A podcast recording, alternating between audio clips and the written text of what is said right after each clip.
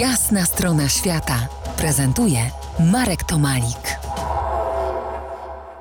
Po jasnej stronie świata Emil Witt, podróżnik, y, survivalowiec, przewodnik i nade wszystko wolny duch. Przewodnik, czyli z czasem zabierałeś do dżungli tak zwanych turystów. Czy nie obawiałeś się zmian, które nastąpią po twoim tam z nimi przebywaniu? Czy w ogóle zaprzątałeś sobie tym głowę wtedy? Czy teraz nawet? Zaprzątałem i zaprzątam sobie cały czas.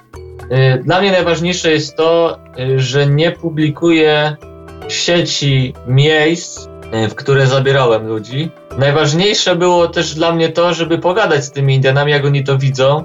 I mm, no tutaj leży bardzo duża odpowiedzialność, dlatego że Indian, Indianie proszą o to, żebym przyprowadził im ludzi, bo wiadomo, że to jest dla nich pewien zysk. A z drugiej strony wiem, że takie miejsca, kiedy zacznie się masowa turystyka w takich miejscach, po prostu no, tracą tą swoją niepowtarzalną aurę, ten urok. Raz, miejsce raz oznaczone Google Maps jest już moim zdaniem spalone, więc była po wyprawie prośba do uczestników, żeby się tym nie dzielili, żeby nie publikować, ale też mm, jakby nie, nie cały program wyprawy mm, zahacza o takie miejsca, które trzeba intensywnie chronić przed Poznaniem, bo to są takie bardzo magiczne miejsca, taki, taki smaczek, ale tak wiadomo, że w Peru warto zobaczyć wiele miejsc, o których wiadomo w przewodnikach turystycznych, e, w sieci, które warto odwiedzić, ale było rzeczywiście kilka takich, e, takich miejsc, momentów, kiedy zabrałem ekipę tam, gdzie wcześniej te miejsca obadałem, gdzie zupełnie ruchu turystycznego nie było.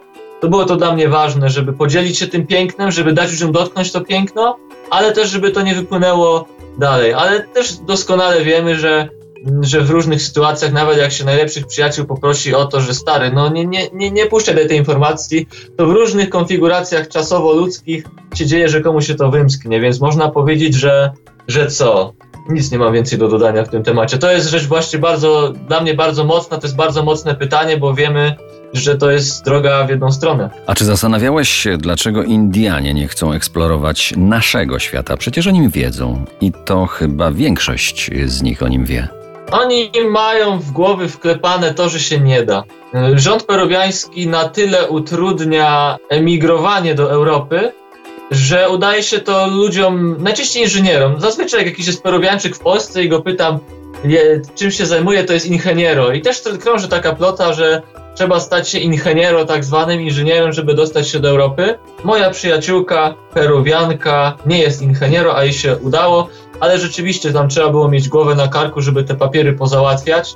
Myślę, że dla nich to jest trochę takie, im może się wydawać, że to marzenie jest tak wielkie i tak piękne i tak niewykonalne, że sobie po prostu tak nostalgicznie o tym pomyślą.